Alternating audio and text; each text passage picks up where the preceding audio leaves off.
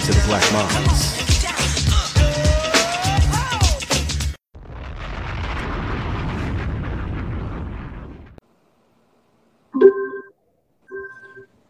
What up, everybody? I'm your boy Zac. I'm here with my good sis Bri, my homie Sin, and we are the Black Minds.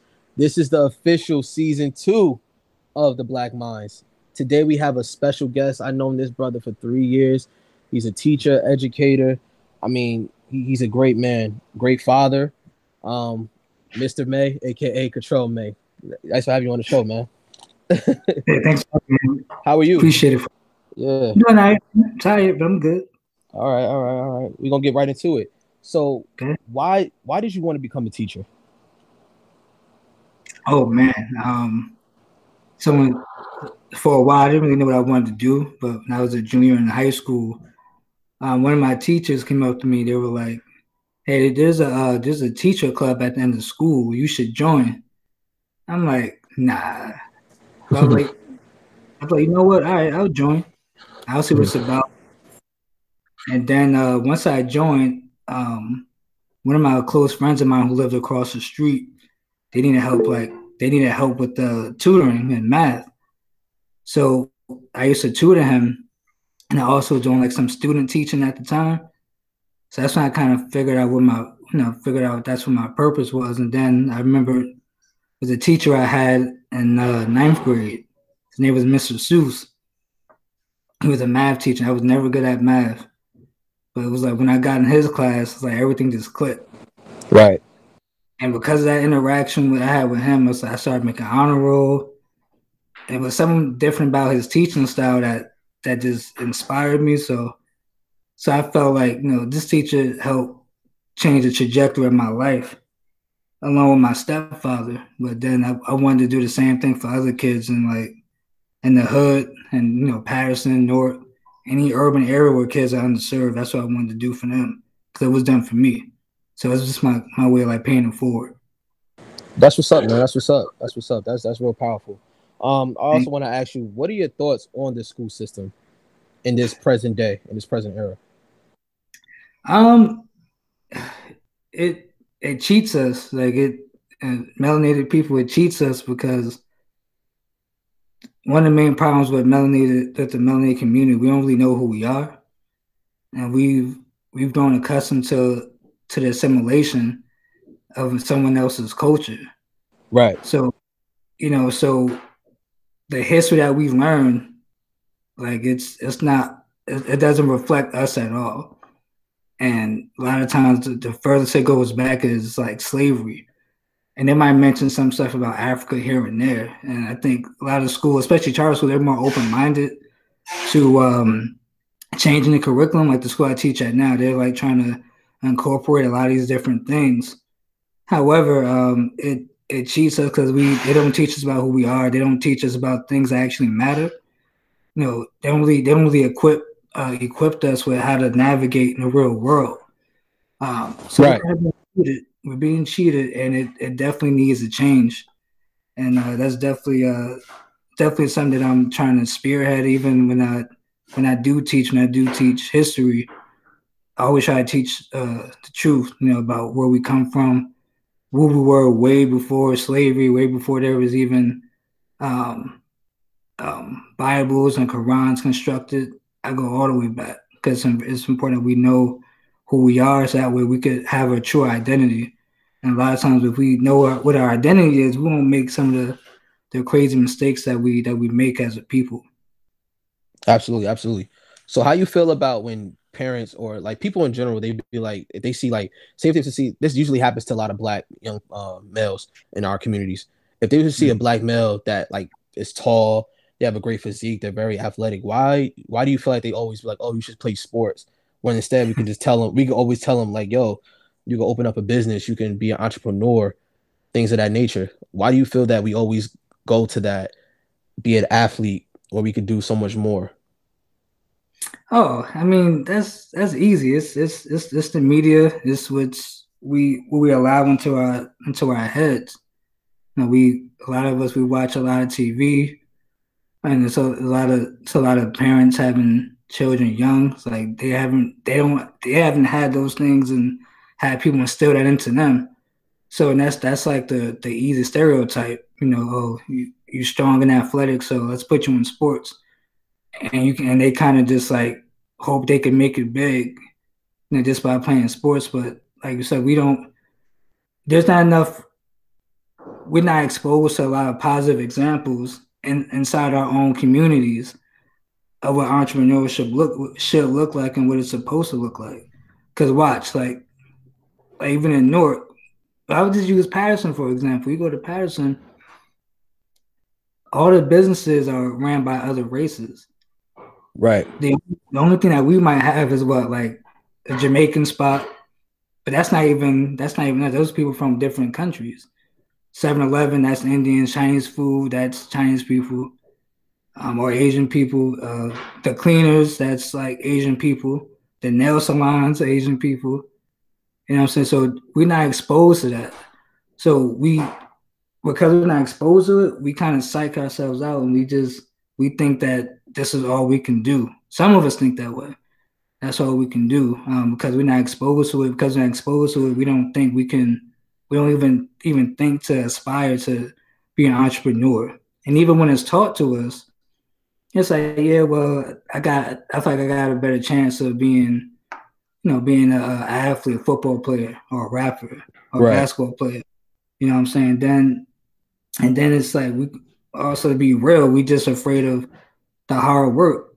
You know, we kind of we want it we want it easy, and that's why melanated people they they go they they rely on drugs. They want the fast money. The fast money what being an athlete that that comes to you. What you figure? What you play sports? What four years, five years? You know, maybe another a year or two in college, and all of a sudden you're a millionaire. Like nobody want to put that hard work in to be an entrepreneur. Absolutely. They, they're going they're going to accustomed to the fast money. Do you feel that social media um, very much impacts the way that Black people are seen in the media? I mean, seen like in society and by others. Social media, I think um, it, def- it it definitely contributes. I don't I don't think that it's it's a big factor because um these other factors I mentioned earlier, they existed before social media came along. However, what I will say is that it it's made things worse. I think it so it, it plays a role. The problem that already persisted, it kind of just like elevated the problem because now uh everything's on display. You can't really hide from anything. So I think it I don't think uh, I think social media it it can be used uh, to portray um, our people in a good light, but more oftentimes than not, it's perpetuating the same stereotypes that that's already been there. I think so. I think if there was no social media, I think uh, I don't think things would be as bad as they are. I think mm-hmm. it definitely elevates the uh, it elevates the uh, the the way that we look at uh, black people for sure. All right, Mr. May. My question for you is: What black business, what black business ventures are you involved in, or currently, currently, or about to be involved in to make the black community better?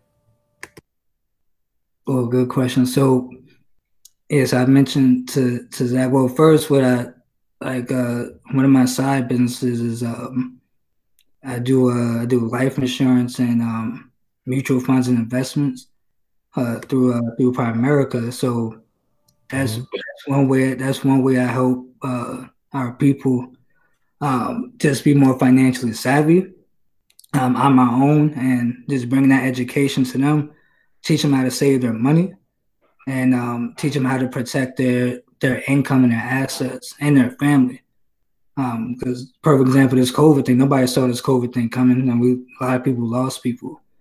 A lot of people didn't have uh, any kind of you know, income protection at all. So imagine you grieving and you you grieving the loss of a loved one, and but you're also trying to raise money just to pay for a funeral and figure out what's what. So that's one thing I do. The the other thing, um, I've partnered with a uh, with this really intelligent woman um, named Aja Ho. She has her own organization called Stan, and we're in collaboration. And she's uh, it's a organization based here in New Hampshire, and right. she she's she's about her main goal is a, a destroying systemic racism and figuring out how to make our people better and more unified through by changing the way that we eat, how we get our food, how we grow our food, how it's dispersed, um, educating our people about you know where we come from, um, educating our people about um, the different type of foods that are bad and contributing to our demise as a people. But the main thing that she and I have talked about was trying to dismantle uh, systemic racism in education.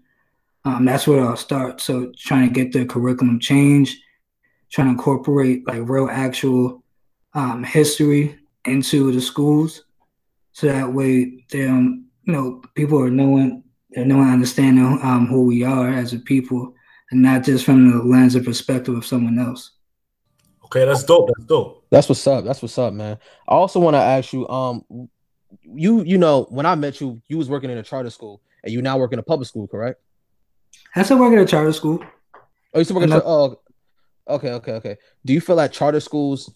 Um, is there anything that they can better change about the curriculum? Like, do you think the charter school curriculum is better than the public school curriculum, or vice oh, versa? Yeah, I mean, public school they it's just it's set up. I found out um, it's just set up to. It just train it, it trains us to just learn how to work in the in the factory, an assembly line. Teaches how to just take orders, follow basic orders, do basic math, basic reading. It doesn't really challenge you to critically think. So I would I'd never support the public school system, even though I'm a product of the public school system. But being, you know, looking at it from a different perspective now, like having to teach some of the things, is is detrimental to to us. And like like I said in the beginning, we're being cheated. Charter school, what I what I could appreciate is that they're always trying to do better and incorporate new ideas and a, and a new way to present those ideas. So I think um, they're more charter schools are more forward thinking. They have more leeway with curriculum. Um, there's not they're not as strict, so they can they can have like like like my charter school, like fifth grade, they're learning Spanish already. I didn't learn Spanish until I was in high school. Facts. So they're learning Spanish now. They're learning like music. And like we also, even in like what teaching ELA, English Language Arts, we um like we teach them about like the Declaration of Human Rights. You know, we get into a lot of different things that I myself, when I was a child, we didn't get into. And even some of the trainings that we get, we're always like training how to incorporate um, incorporate like real world connections into the lesson. So so instead of you know saying oh you like Zac you gotta learn this because I said so and that's it. You know like the question that always comes up is like well why why do I need to learn this? Um, you know what's the purpose of this? And we try to make sure everything that we teach you can see the actual purpose we we do things that allow you to see the purpose. So, like for example, um, we we take the kids around the community in East Orange. We take them to um, entrepreneurs, like black business owners in the in the in the uh, city, and we also take them to to the suburbs too. We want to show them like the difference. Like I never I never never had that as a child. Like I'll go on field trips to certain places, and that's it. The only place I went to other than the uh, traditional field trip was like Camp Vacamas, and that was it. Mm-hmm. So I'm able to we're able to give our kids like so much better, and like and it's it's predominantly black kids. There's some Latino kids in there. We definitely try to tie in their heritage with, with everything we do as well. But um, but char- charter schools are definitely better. All charter schools they don't they're not executed um the way that they would like to. Um, but um, when you compare the type of curriculum that's being taught to the public school, it's it's, it's a night and day difference to me. Right, right. Now I want to get down to the nitty gritty. Me and you, we um argued on Facebook. We have now I wouldn't say argued, but we we've had an exchange of words on Facebook. Um, your views on the Black Lives Matter movement. Um, oh, yeah. please tell my co-host and the people that checks us out can you please educate us on the conspiracy of the Black Lives Matter movement?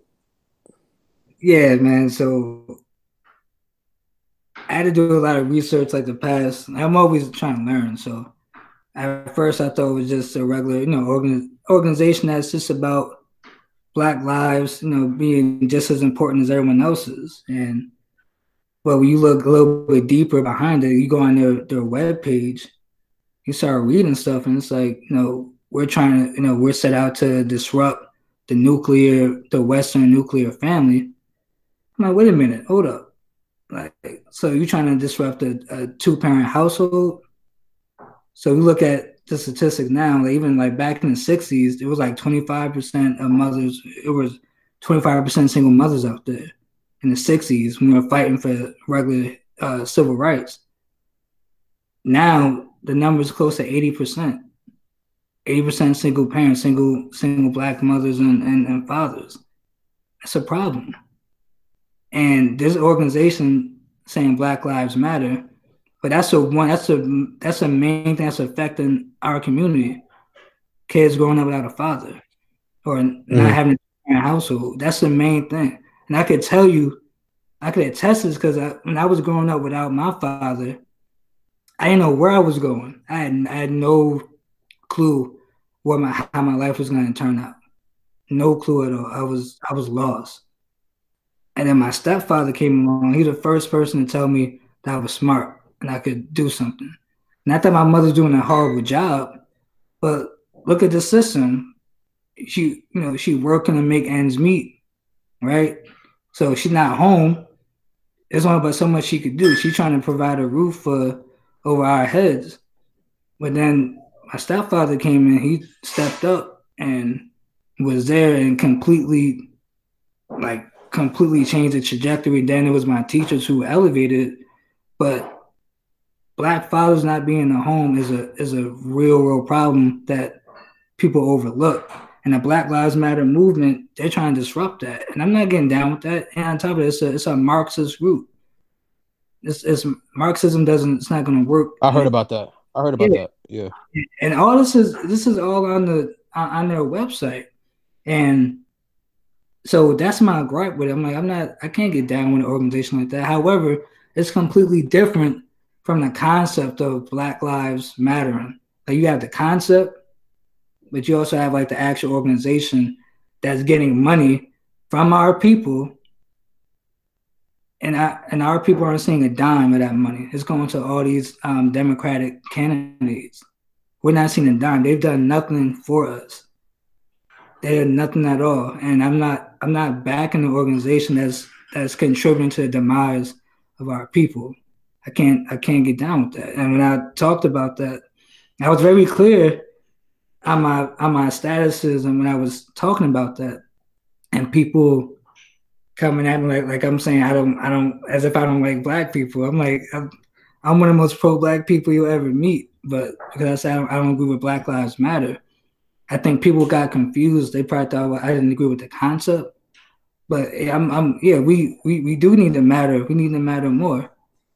And um and and the other comment that I think I think that me and Zac probably went back and forth on a little bit was uh like the fact that Black lives only matter we agree on this, but we kind of got into more like Black Lives Don't Matter once a white person shooting another black person, and that's not gotten to like, yo, like, like I want people to keep that same energy when all these people in Paris and Newark, Chicago, Detroit, all these people are getting, all these innocent black kids and black adults getting killed by our own people. I want people walking off the set for that. I want people protesting for that. That's not to say that they, that there aren't any protests at all, but we're we're contributing to our own demise more than the police are. And every time we we take a, one of our one of our own lives, there's, not always justice. And we know this because we know about the stop snitching movement. We know that shit is real. Like we know we, we know like in certain absolutely absolutely certain right absolutely they say nobody talks to police. So that's that's where I was with that. Uh, but I, sorry, uh, you can go sincere. All right, my next question for you, Mr. May, is so just last night was the uh, NFL kickoff and stuff. Um, the Kansas City mm-hmm. Chiefs against the Houston Texans, mm-hmm. and I would say before, I would say after the national anthem, um, both the Chiefs team and the Texas team they both come together, came together for the uh, for the unity, unity, um, or holding uh, each other's uh, arms and stuff. And mm-hmm. uh, the fans, the Kansas City Chiefs fans, uh, were starting to boo. And I wanted to know like your thoughts on that. Like, like what are your thoughts on that? Oh, that's. I think that's. I don't. I don't. I don't understand why people would boo that. I think uh, any attempt to try to, even if even if people are misguided on why they want unity, I think just the that the attempt to want to be unified as a as a people and that like together, no matter what the race is, is such a beautiful thing, and that that attempt needs to be it needs to be recognized. It should be applauded. When there's so much there's so much division in society, there's so much division amongst our own people um, so I think it's wrong that that the fans would boo that. I get their frustration. They're probably frustrated because, you know, like they're they're taking these types of stands. But I don't understand how if the goal if the goal is let's be unified and let's like try to bring attention. Let's try to be better as people. There's no way I can't get behind somebody having a problem with that. I think that's that's that's that's not going to be beneficial for us as as a society.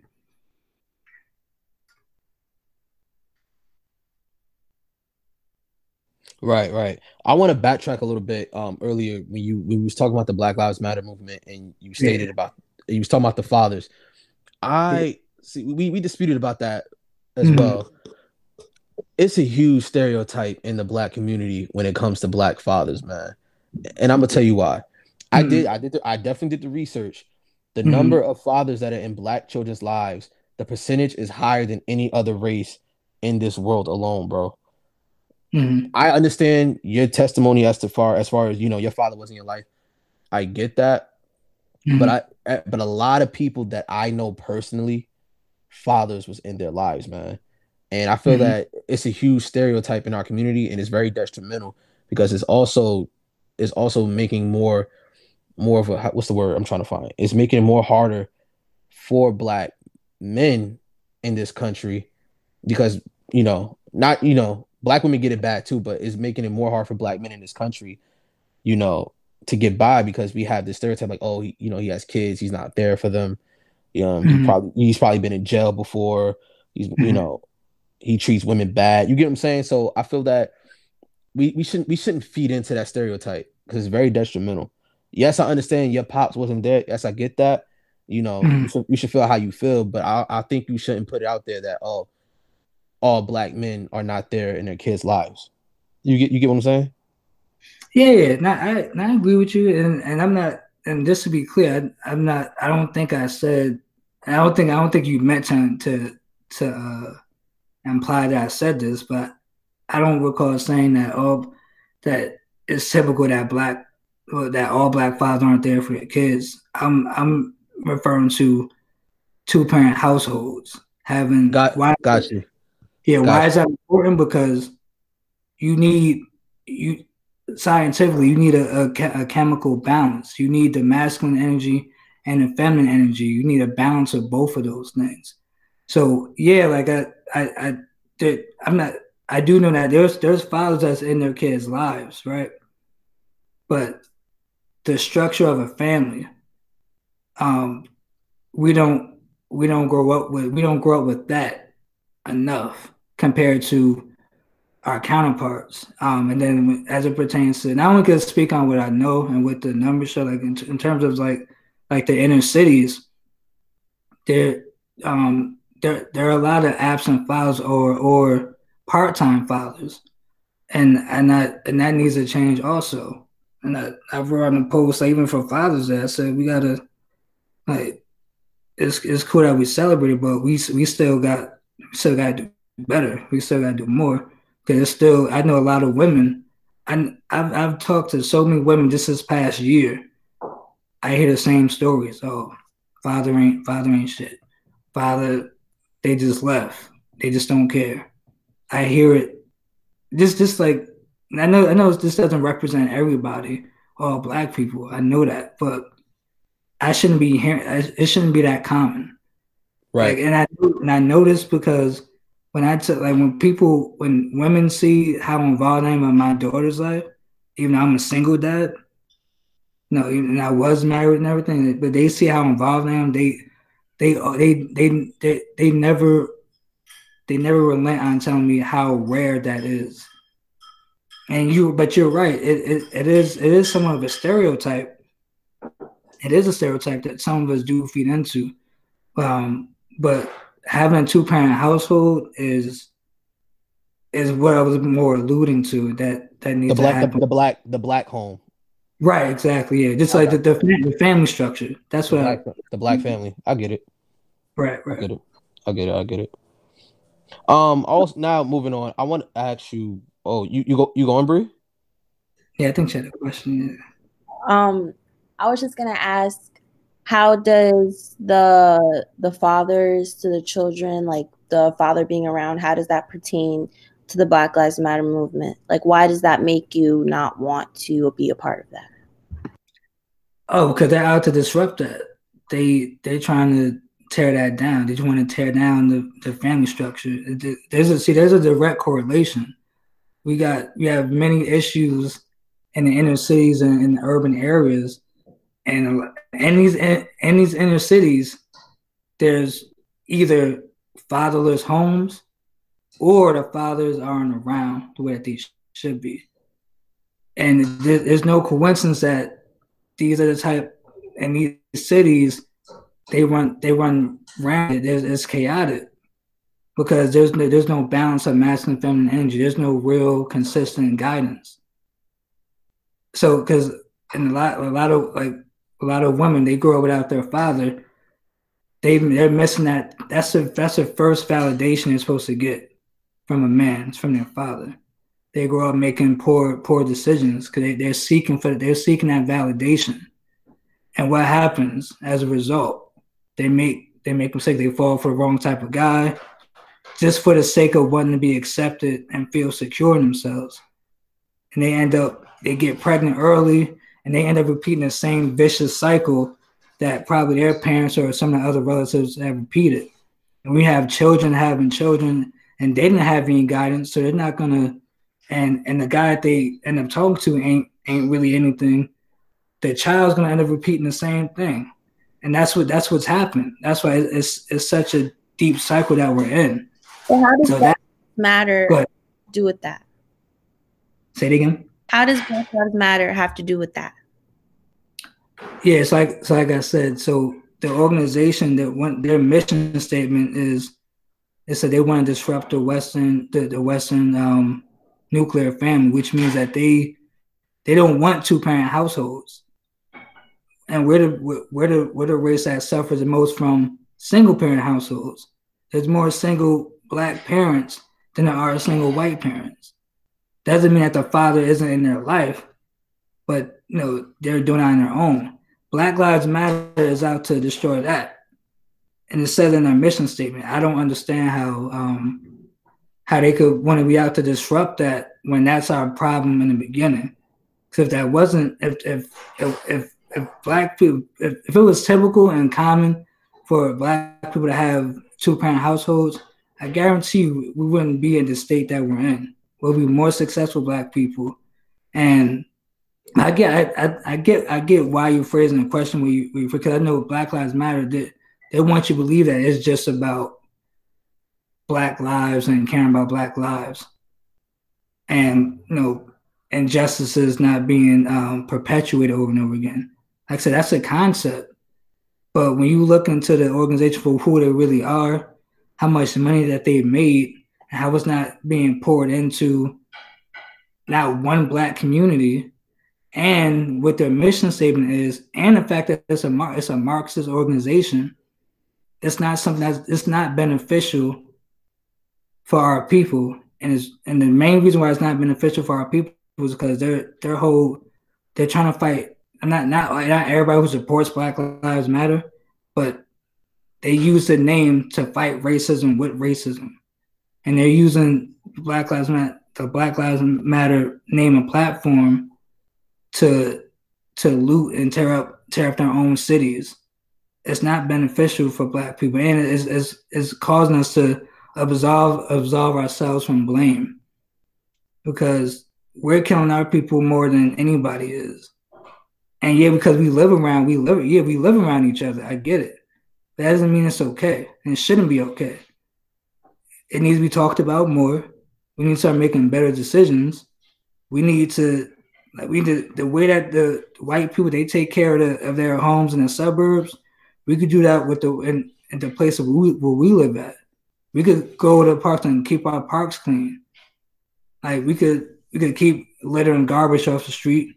We could start making better decisions about the type of people that we choose. And fathers, because black men could start making better decisions about just choosing to be in their child's life, not just a little bit, but the way that they're supposed to be and making those necessary sacrifices. So that way we could all we could all be better as a people and start making real change. It's not because I, I, I I tell people all the time if Black Lives Matter, the organization is cute and all, but okay, if if if not one other police kills on a black person, you I want y'all to be honest with me. Is the state of black people going to change? Are we going to get better as a people? If not one racist and racial injustice happens again from today going forward, are black people as a community going to be better because of that if that never happens again? I'm not really sure. That's a good question. I'm not. I'm gonna be. I'm gonna be straight up honest with you. I'm gonna be straight up. Honest. I feel that it will be less black people dying. Um, I, will tell you that, but would it? it would. I think but let me tell you something about do so okay. Do you believe in black on black crime?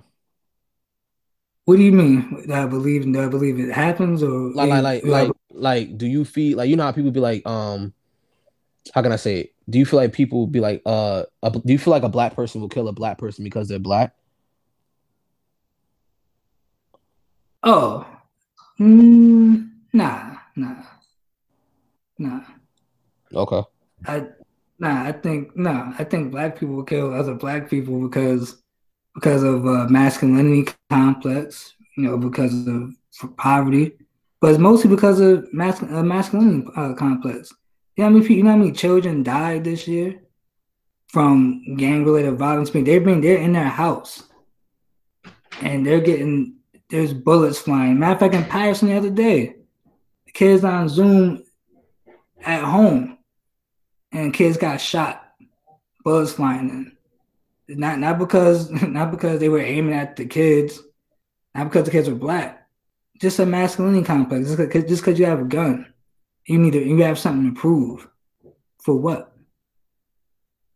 Well, so, I feel like I'm sorry. Ah, I feel like the Black Lives Matter movement. It's not only just going into fact about how police brutality is going on.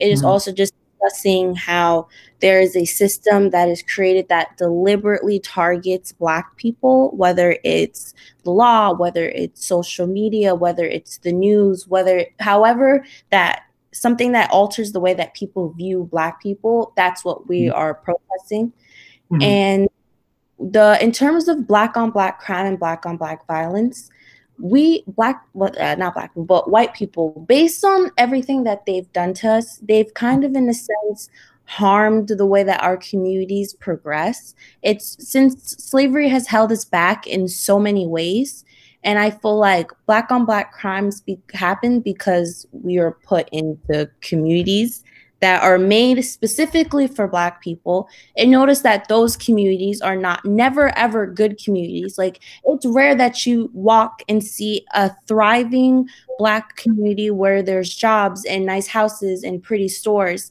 It's hard for black people for them they never seem to care about us enough to put us in a community that could possibly benefit us. So I feel like yes, it's an issue, but it also has to do with how it's constructed, how we mm. are constructed, where we are placed as humans. It's all systemic, systematic. That's what I meant to say. I'm sorry, or systemic.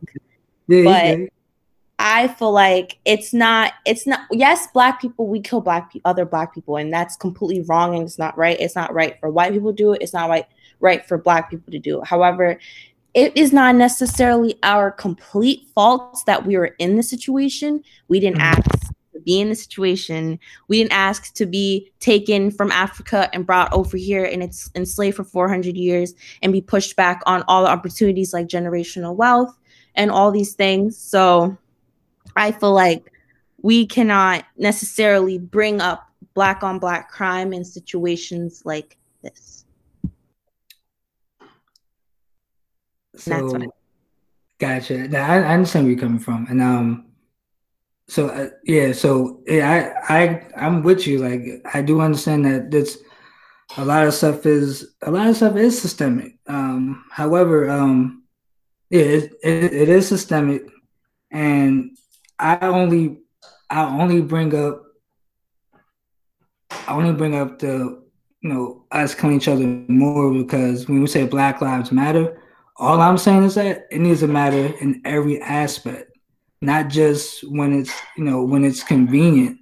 And I'm, I'm saying that you're saying that, but not just when it's because because let's be let's be real. It's easy to get upset when it's a racial thing, but I I'm saying I just want the same energy when it's our own killing our own because that why because that happens more, and and just that, that you're saying that we've been put in these situations, but I think it's important to acknowledge that all of us aren't out here doing this. And there's people who grew up in situations like mine, but worse situations than I had, and they're millionaires. So why were they able to be successful going through a worse, being in the same conditions, worse situations, not having any parents? being homeless and everything. Thank thank God I never had to be homeless or anything. They're able to to work hard, make better choices, and make some of themselves. And they're able to live in certain neighborhoods where they where the mentality is the same, where they take care of um, their property and their surroundings. So all I'm saying is that yeah, like I hear you. Systemic racism, we, we like we have been held back by them. However, as of now, we're not we're not completely being oppressed. We're, we're oppressing ourselves more than they're oppressing us because we've we we subconsciously allowed it. We've allowed it with our music. We've allowed it with the by perpetuating the same stereotypes. We've allowed it by the choices that we make. And life is all about choices. Cause watch, watch this. If I if I went to your house and dropped uh, three hundred thousand dollars of drugs on your doorstep, are you going to sell it? I mean, if I feel like if I was, it's all depends on how you're raised and what you've mm-hmm. seen. Like mm-hmm. some people are forced to be in the gangs from when they're young and they didn't have a choice; they just had to because that's what that's a community that they were in. And mm-hmm. for the people that did get up and you know have a brain and say you know what i don't want to be in this situation those are mm-hmm. people who you know probably were the one who stood out and branched out and said hey this isn't a good situation and i don't think i want to be in this anymore but mm-hmm. the people that don't know anything else but the situation that they have been in for all their lives, it probably does seem like, you know, they're in poverty, don't have money. So maybe if they do get all these drugs on their front, they're probably going to sell it because in their mind, at, the end of the day, it's a mindset. So in the end, in their mind, they're like, this is the only way that I can survive. This is the only way that I can take care of my family, I can take care of myself mm-hmm. because I this is all that I know. Right. So right. It, it's not it's not everyone's fault. It is a choice but sometimes it's not a choice. And as you probably know it's so hard to get out of a gang. It's yeah. so hard to leave those type of situations and flee. And for the people that do that's absolutely amazing. But it's mm-hmm. definitely mm. not an easy thing to do. Agree. Yeah i agree. Yeah, yeah exactly. It's 100% i agree with you 100% it's not easy. Doesn't mean it's impossible though and I think a lot of us, we, like I said earlier, we're we're we're afraid of that hard work. We're afraid to be uncomfortable. We're afraid to feel that. Nobody want to be an outcast. You know what I'm saying? Like nobody wants to, you know, be the person to stand out for for whatever they believe in. Like nobody nobody wants to go through the scrutiny of standing out and being different. You know, that's that's just a fact of the matter. Um, regardless of how regardless of how how we grew up. Like like I said, my like my mom was on drugs. Like every, almost everybody in my family was on drugs. Like like I was my mother had like what I think three or four miscarriages before I came. I was born in six months. I wasn't in a full term. My mother, wow. yeah, my mother was still doing drugs even when she had me, but she stopped. I think when I was born. Like I said, my father was in and out. He didn't do drugs, but he was he wasn't there. And the rest of my family, a lot of my a lot of people in my family are like recovering um, drug addicts. And, I lived in Paterson, and all my friends or all my close friends at the time, they all end up, even though they, we hung around each other, eventually they all end up hanging around with different people and making different choices. They, they started doing drugs also. So I had every excuse to be another statistic. That's all. It was in my. It was really in my DNA. Like I had every excuse to to acquiesce and capitulate to things that were around me it was easy. It could have been. You can make an argument. It was easy for me, but I just, I just didn't. I just, I just don't. I don't want to be. I just don't want to be like that. Like I, I but. Um, what made you want to be the one to make a change and be different from others? What, like, I know you talked about earlier what inspired you, but I feel like um, what really like pushed you to be like, I don't want this situation for myself when I'm older. mm What mm-hmm. Gotcha. Um,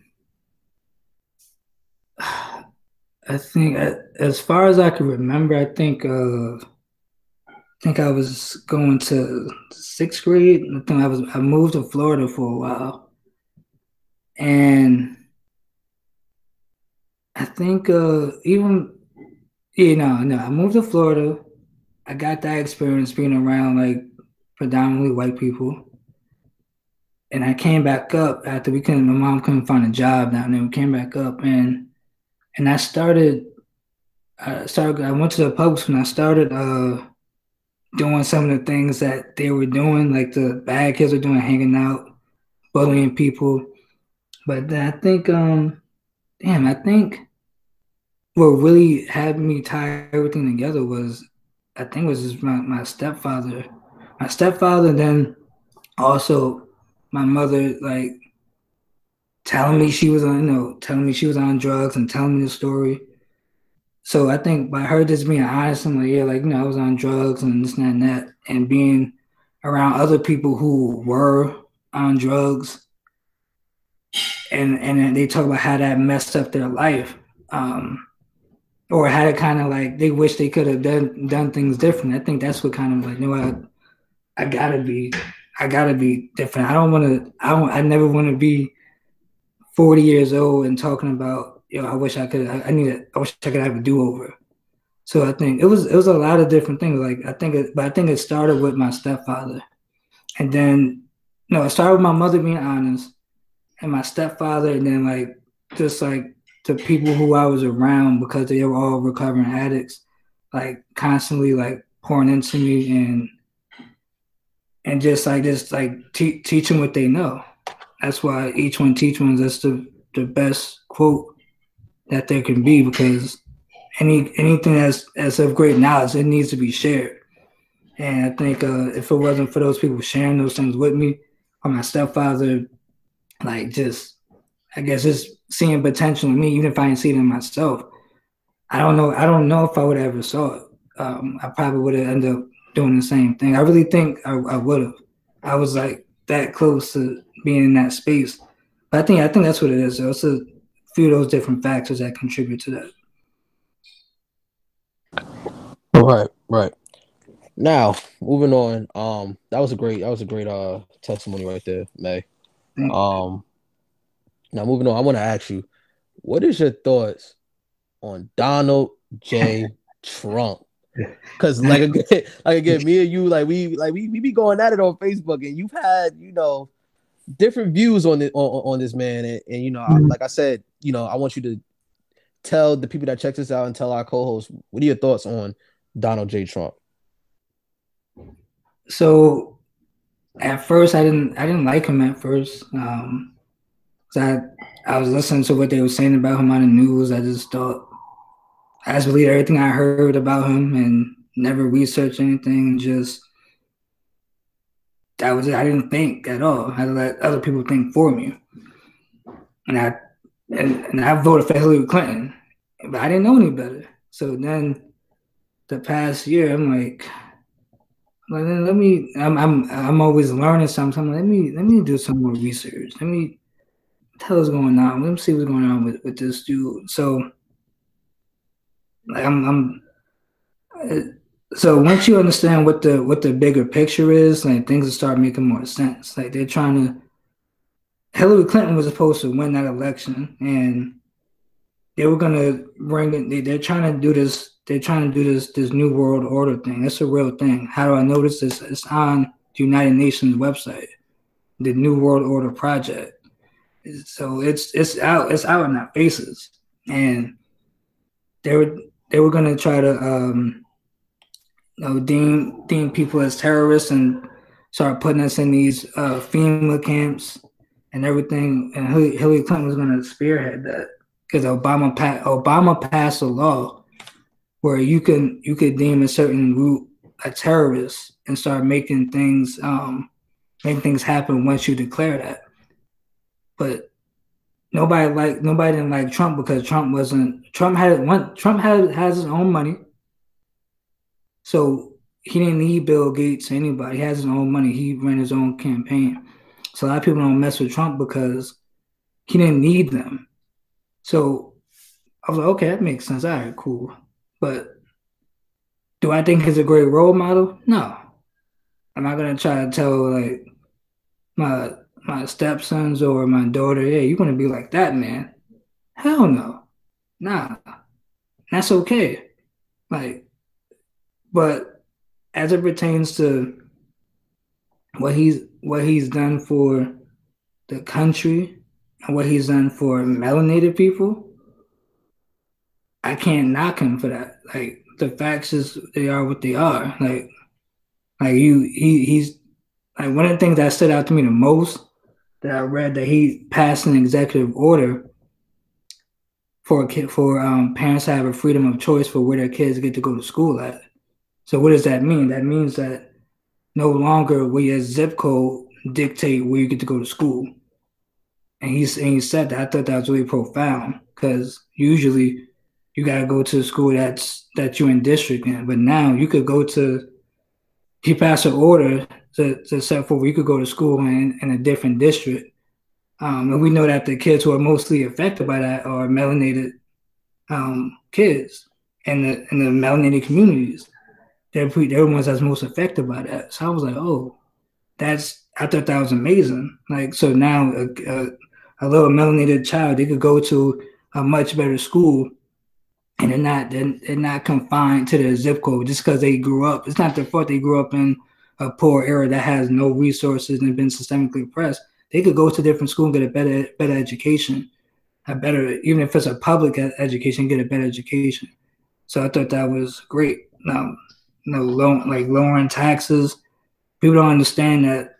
You know, when you lower taxes, if you have more money in your pocket, if you have more money in your pocket, you're able to help stimulate the economy more uh, uh, on, a, on a more consistent basis.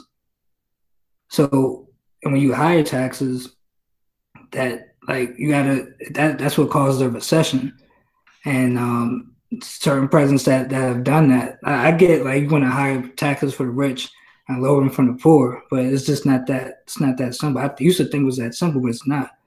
So he did that, and I I, I could tell you firsthand I, I've benefited from that because I was able to have more money in my pocket and have to pay as much in taxes. And then um, him actually going to the melanated communities and having conversations with them, inviting them to talk and express their disdain for certain for certain things that are going on, and lowering um, sentences for like marijuana possession, like lowering those those jail sentences, and giving people a second, giving our people a second chance at life for something that, that's not even a real drug, something that's natural to the earth. Um, those are just a few things that make me say, "Damn, you know, he's he's not as bad as people make him out to be." And they're trying to, everybody, they're trying to turn everybody against him, so it could so it could create chaos. And then if, they, if there's chaos, they're able to bring in this whole new world order and bring in the military and bring in martial law. That's what they're trying to do. So you're saying, so you're saying Trump So you're saying Trump is not a racist? I don't know if he's a racist. I'm, I would say that he, he might be. I, I really don't care. I, why? Because if he is racist, it's not impeding on him doing his job as a president. And not not to mention every president that's been in office has been racist. So I don't see why people make it seem like him being racist is such a big deal. You got ordinary, right. you right. Ordinary people are, are racist and have more control over your life directly than he does. Uh, all I'm saying is that him, if he even if he is racist, he doing a damn good job of hiding it because he doing he doing more for black people than Obama did for for us, for any Democrat for that matter. To be fair, for the other racist presidents, we didn't really like like it didn't matter as much. It, it always mattered, but it mm-hmm. most matters now if he was racist because we're kind of more like woke and stuff. So oh, yeah. Like, I wouldn't say it's not important because there is a lot of black people in America. Mm-hmm. Right, yeah. right. So, um, do go, go ahead, Bri. I'm gonna ask, um, how do you feel about the way that Trump handled this whole pandemic situation and how he's just been handling everything with it in general? Does it oh, you? I'm I'm glad, I'm so happy you asked that question because there's so many misconceptions out there about how he handled it. So people are blaming him for how he handled it, but people don't don't. This why you can't you can't listen to the news or to the media because because why you guys could look this up. In January, before this virus was over here, when were it was videos about people dropping dead in China, what did Trump do? Trump put a travel ban on China. Nobody was able to come in or, or, or, go out to China. He prevented anybody from China coming in. And that was, I think at that time, I think there was maybe only one case of the virus over here. He shut everything down immediately. So, and but what happened after that? Anthony Fauci and others, well, mainly the World Health Organization, they started saying, "Oh, it's not." Like they started telling, "Don't worry about it. It's not that serious. It's not going to affect us like that." I've I've seen all the news clips. I've seen the documents, everything. Everybody at that time was saying was was downplaying the virus. Not him. You can't say he was downplaying the virus when he put a travel ban on China. Where did where did the virus come from? China. We all know this. We all know it was orchestrated in the lab over there. So when people say he and I, I don't listen. I don't care who the president is.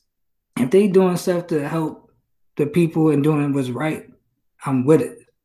But he put a travel ban. He shut down the borders and tried to prevent people from coming in here so that it wouldn't even get as bad as it did get over here. And as soon as he did that, they they made him open it back up, saying that it wasn't that serious. The World Health Organization and the CDC, they said, "Oh, it's not that serious." Like, you could you could go back to news because everybody talking about it's not that serious. Nobody, New York saying, "Oh, we still gonna have our parties. It's not gonna affect us," and boom, Trump like, "All right, well, I'm getting pressure from World Health Organization. I try to do the right thing. Well, let me open up the board since it's not that serious." You know, Trump has advisors and has handlers too. So imagine, like, I'm I'm trying to make the best decision. That's like that's like me. That's like me trying to tell my daughter Chloe all right, you just you just all right, you just uh you sick. Let me make sure you don't go outside no more. Let's stay in the house and rest for a while. Then then mom comes comes along and the rest of my family come along saying, oh nah, she good, she ain't that sick. Let's uh, bring her back outside, send her back to school. That's that's exactly what happened. And then and then because of uh and then once everything um broke out like crazy, now all of a sudden it's Trump's fault and, and he, he said himself, he said it was an audio I just heard the other day. He said he tried to downplay it because he didn't want people to panic. So he didn't want people to to go to go crazy and panic, but it was getting worse and worse. So I think he I think he did his best to try to handle it well. I think if it was a Democratic person in office, they wouldn't have they wouldn't have even I know for a fact they wouldn't have even tried to shut down the borders. They just would have said, oh, they would have just said, no, it's okay. And then, but I bet you if it was anyone else, people wouldn't be saying the same thing. But because it's Trump and they have an agenda, they're trying to turn everybody against Trump. Everything he does is bad, and that's, that's just not that's just not the case. So I think does he he hasn't handled everything. I don't think he he hasn't made the wisest the wisest decisions and things that he says, and people take little clips that he says and just like blow out of proportion. Um, and he, he does need to be uh, much wiser and be more cognizant of the fact that he's a president and there's always eyes on him. But in terms of his actions and how he tried to be proactive and how he's trying to fight human sex trafficking that no other president has ever fought before, I'm sure a lot of you don't even know that. Hey, I'm, I'm not gonna not support somebody trying to tackle real issues that no other president has tried to tackle and being proactive and trying to stop a, a disease from coming over here and he called it first. He said it's from it's from China, and people call him racist because the disease came from China. When everybody fucking know it came from China, everybody knows it came out of China. So that's that's how I feel about that. Right. Um. So, Mr. Mr. Uh, yeah, Mr. J. Uh, my question to you is: What are your thoughts on Trump when he says he wants to make America great again? And do you believe that he can make America quote unquote great again? Um so yeah, that's a it's a to me it's a it's a little it's a little ambiguous when you say make America great again because it's like all right. Exactly. I was about to go there. Yeah, yeah, like it's like all right, like great when and great for who? Because um because if you if you start trying to break it down, I'm sure if I like we spoke to him, I'm sure he, I think I think he would, I think he means like, and just in terms of capitalism, like being able to just work hard, become anything that you want to become, and have the life that you want. I think that's what makes the country great. Um, the economy is what made the country great. The way we ran the economy and and this capitalism. I think that's what I think. I, I believe that's what he's referring to. And can I get to that point? Yeah, I think it's it's already it's well it was I it, it was it was uh, projecting that way. Like the economy was the best it's been after a depression ever. And no, it's not. It wasn't just Trump. Obama had something to do with it, but you gotta understand. Anytime there's a there's a depression, or anytime there's a war, the economy always goes up afterwards. It always goes up. If you look at every war that happened, it's only been two of them. And then, well, no, then the war in, in Iraq. The economy is always going to go up no matter what. However, under Trump, the economy went up in a record, uh, a record fashion, and he ended up producing more jobs in his in his uh his last um his last four years no, he ended up producing more jobs in a few months than the Obama administration produced in uh, in two terms. So in that regard, in terms of capitalism, yeah, but um, great in terms of like like uh, social economics. We gotta have a conversation because it's like great would mean that both races have an equal playing field, and that's never happened. Um, and I don't think he can. I don't. I'm sure. I'm certain that he can't do that.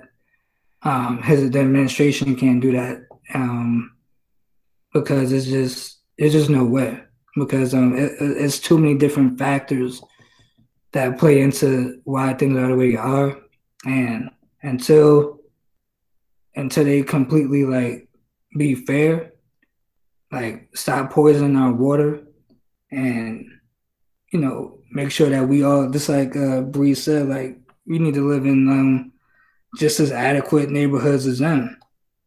And like, yeah, we might we might tear it up, but like they, we know that they put they infiltrated drugs in our neighborhood and everything. So if they was like, you know what, let's let's stop giving them these, these horrible foods. Let's stop messing with the foods.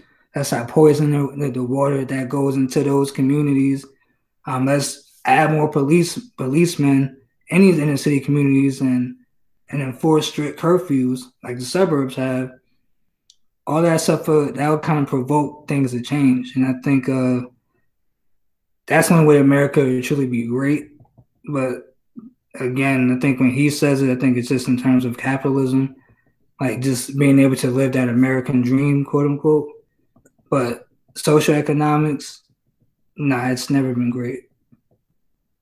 Okay, got you, got you. Right, right. Now moving on, we're gonna talk about uh sports and the protests that you know all the sports are doing. Now, yeah. you know, LeBron is my man. You know, I, I consider him a goat in this generation, etc. Yeah, yeah. Le- LeBron, you my homie. You know, you you, you you, you have a black you have a black wife. You know, you have a black family. You're there for your your, your kids. You're a great great father. Word, word. But I think you don't know what you're talking about, sir. I really like. I really don't think he knows what he's talking about, and I think he's he's giving out the wrong. uh He's he's saying stuff that black people don't say at all, or what black people think from from from my experience alone. So I want to ask you, Mr. May, what are your thoughts on the NFL protest, the, the NBA protest? Like how you feel about them boycotting the games uh two weeks ago for the NBA?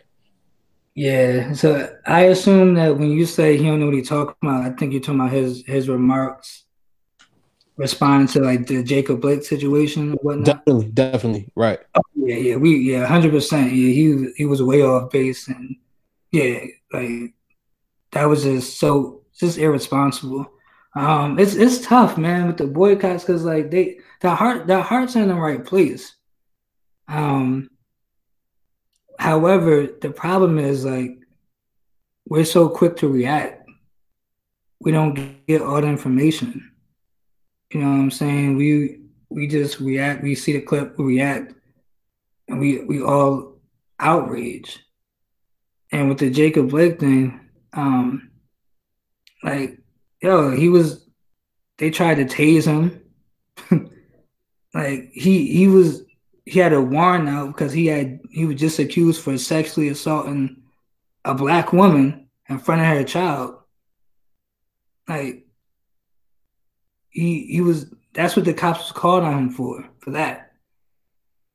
And he, he instead of him just like like just taking the L, like you know what, I'm called. Let me, my kids in the car. Let me just not make a fight. Let me just go away peacefully and let the justices handle. Nah, nah. He got to fight the police. They tried to tase him. Tasing wasn't working. He got one cop in the headlock.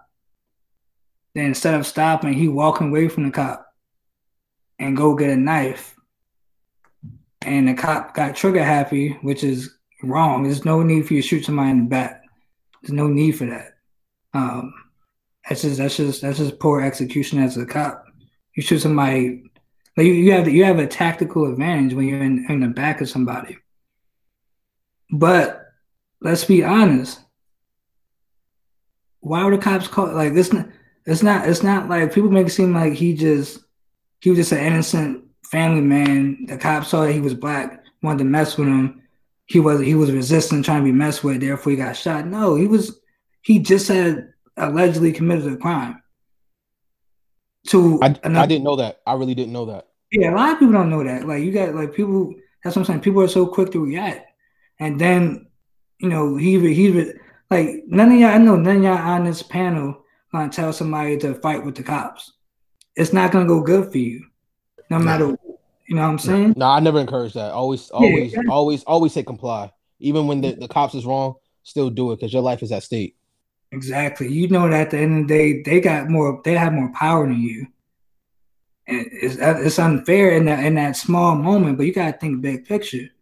And it's like I know if that was like I had a warrant out for my arrest before, but uh, cause I, I didn't pay a ticket, my license was suspended.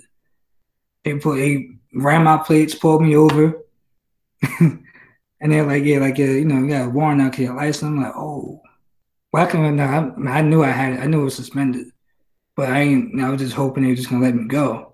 And the cop, white cop, and in a predominantly white white city where I was living at, he he was like, he was like, listen, um, I know your kids in the car. Like, come over here. We, we're gonna we're gonna have to arrest you, and you know, take you to the to the courthouse and get it taken away. But I don't make a scene. Your child, your child, you know, your wife's in the car. So like, I didn't like it, but what kind of idiot would I would I would I have been to just start fighting with the police, knowing my wife at the time and my daughter in the car? It's just it's, it's it doesn't track. It's like it's just stupid. It's nonsensical and stupid. It should never happen. Just like the cop shooting him in the back should never happen either. But would a cop had an opportunity to shoot him if he just had complied, even though he was definitely in the wrong, he just had allegedly committed a crime. He got the cops calling on him.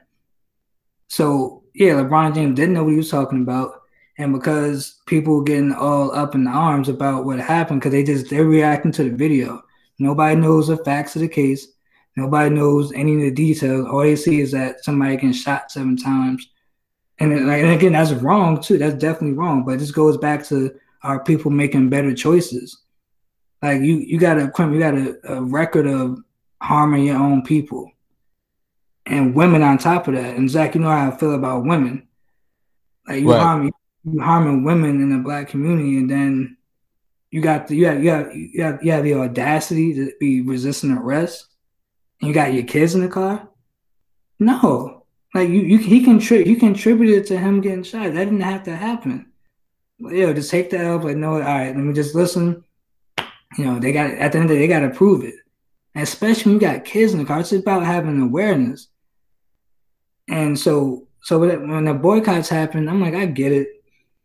Like I get it. Like, but it's like people just want to ride. They want to ride the wave, the wave of emotions. And like I said, he he shouldn't have gotten shot that way. But he also he would not have been in that position had he not made the choices that he made. And he like nobody put a gun to him and told him to go sexually assault another woman. He chose to do that. And unfortunately, you got to live with the consequences of your actions. So, like, I understood why, but I couldn't agree more with you. LeBron James didn't know what he was talking about. And I think he was kind of upset that he didn't like spearhead the boycott, like the Bucks, the Milwaukee Bucks did. So yeah. I think, yeah, I think he felt some kind of way about yeah, that too. He, he was tight. He had to be tight about that. yeah, but feminists sit there and say black people are scared. I'm like, listen, like, I know all my friends are, are melanated all my teachers, well, most of the teachers I teach are melanated. Mm-hmm. Like we we're not scared. Like we're not walking. Yeah. I'm not scared of the police. I don't think. Oh, yeah, I'm, not scared. But you know what I'm saying? Nah. So he was he was wrong. He was wrong, irresponsible, and that's why people be telling athletes like just shut up and dribble. Now I get it. I didn't get it before, but now I understand. Cause it's like you crazy, yo. you crazy, yo. and now, but Philip, but but think about it though. Like he he out here just like like amping us up. He don't even know the facts of the case. And he, and he, he got caught like, like just being completely ignorant. Say they ain't, they didn't try to subdue him, but they did. It's a whole nother clip with him behind the car wrestling with the police officers. They them them tasing him. So don't speak on political issues if you're not informed. Absolutely. You know yeah, that's Absolutely. so yeah. That's yeah. Absolutely. Absolutely. Um, but yeah, that, that's all we have for today, everybody. Um, I want to thank Mr. Katrell May for coming through, giving us his input. You know what's going on in the black communities, this, that, and the third, telling us the work that he does for our people. And you know, I want to say thank you, man, for coming through. Yeah, yeah, yo, uh, it's it's an honor to uh, yeah, to be on with y'all. Like I, I listen to y'all to y'all stuff. Mm-hmm. I've been spreading the word. Like I told my my father, even even before before you was gonna have me on, I told me, yo, got listen to this. I sent sent y'all to my cousin.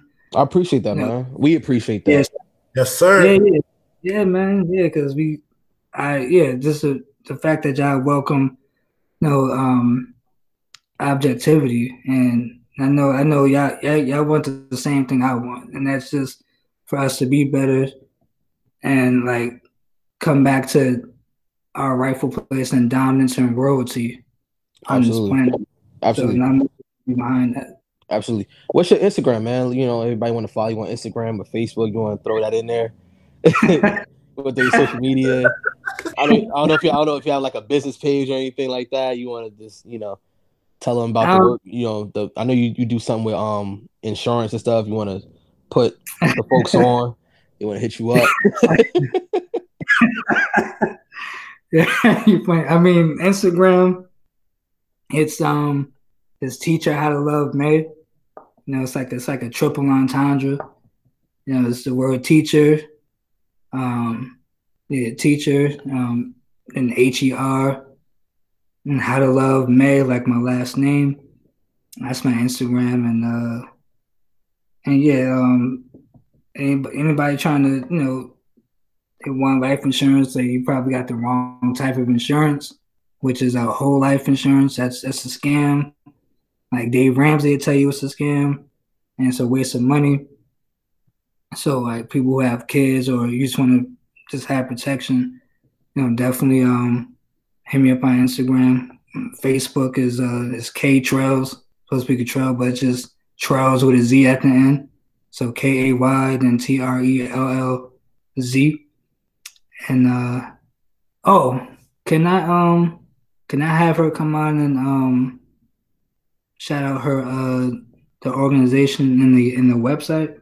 Sure, get on here right now. Yeah, absolutely. My name is Aja, and I live here in um, Troy, New Hampshire, and I am the executive director of STAND New Hampshire, which is um, our organization is focused on dismantling systematic racism um, in all systems and focus ex- um, exclusively on education and making sure that we have um, that we are implementing a new curriculum. Instead of doing like a black history month and i'm doing quotations you obviously can't see me. Um, but, black history um, is american history so that's why our our focus is on that to make sure that we are not teaching um, European oppression to any student, I mean, to any peers or students, and to make sure that a lot of, um, and I'm going to say melanated a lot. Um, I don't like saying black. Um, obviously, I'm very careful with my words and how I speak. So, mm-hmm. so, so we want to make sure that we are getting to children young, um, such as preschool, even before kindergarten, because that's when actually children start wondering, and that's when their, you know, creativity is like at its peak. So instead of, you know, people going to head um, and kind of you know, saying let's not talk about race and you can't ask certain questions. We need to be addressing those questions and we need to make sure that we're having comfortable conversations so that by the time they get to the 12th grade, they're able to have emotional intelligence and also realize that they are not stuck in a particular situation because of their skin color. Hmm. So that's what I am doing here in New Hampshire. Absolutely. That's what's up. That's what's up. I'm so proud of you, sister. Keep doing your thing. That so amazing and I think that um, that you're going to impact a lot of people by what you're doing. Absolutely, yeah, that sounds very dope. Very dope. Yeah. That's a that's a revolution. That's a revolution right there. It, it completely is a revolution. Um, and you know, a lot of people honestly they don't comprehend right now the fact that our history is so deep and it, the roots go so far and we have not learned um, you know not even one tenth of it. We haven't learned anything from it which then takes you to a place where you have no place to identify. So you're feeling lost in this world when you know technically we are all connected. Every single one of us is connected because we are part of the human race. However it's been broken down and identified only as colors Hmm. So instead of everybody, you know, focusing on yes, the human race, let's make sure that we are teaching everyone the correct history and making sure that we're teaching everyone equally. Um, we've now broken it down into color to specifically identify people to make sure that they are known as the weaker or the stronger, um, you know, or the victor or the conqueror. So we have to get rid of all of that verbiage and get rid of all of those things, which again, it starts with education and making sure that we get into the education system to start teaching the truth. Uh, because uh, you have to realize too that the what I'm doing um, is actually it's never been done before up here, which is why I'm so excited because we have learned. I mean, 401 years of us crawling, us begging, coming into this world saying, yes, massa, and that is not true. so we have to break that down, and it's it's going to be quite the task. Uh, however, I'm up for the challenge because I my ch- I have children. I have three children, and they go to school up here, and um, I will no longer be okay with my son coming home and saying, "I learned about Martin Luther King and Rosa Parks." And I said, okay, well, what, what black mathematician did you learn about today? Mm-hmm. And he just looks at me. And I said, okay, well, what did you learn about, you know, what else did you learn about when it came to, you know, excuse me, um, you know, black kings and queens or melanated kings and queens? Tell me about that. He just looks at me. So mm-hmm. I felt like I was doing a, a, a, disjustice to my child at that point, not teaching them. So I started teaching them, you know, about melanated people and about every single culture that they were lacking information on um, in school. So just as, you know, I tell people a lot too, human beings are so complex and we have to comprehend that there is a difference between being human and human beings. Everyone can say that you are human. However, being human, you have to be compassionate. You have to be empathetic. You have to feel people on their deepest emotions and say, you know what? I feel you. I got you. I can comprehend so we can work on this. And that is what is lacking because we have so much division right now. Wow. Wow. powerful. Should powerful.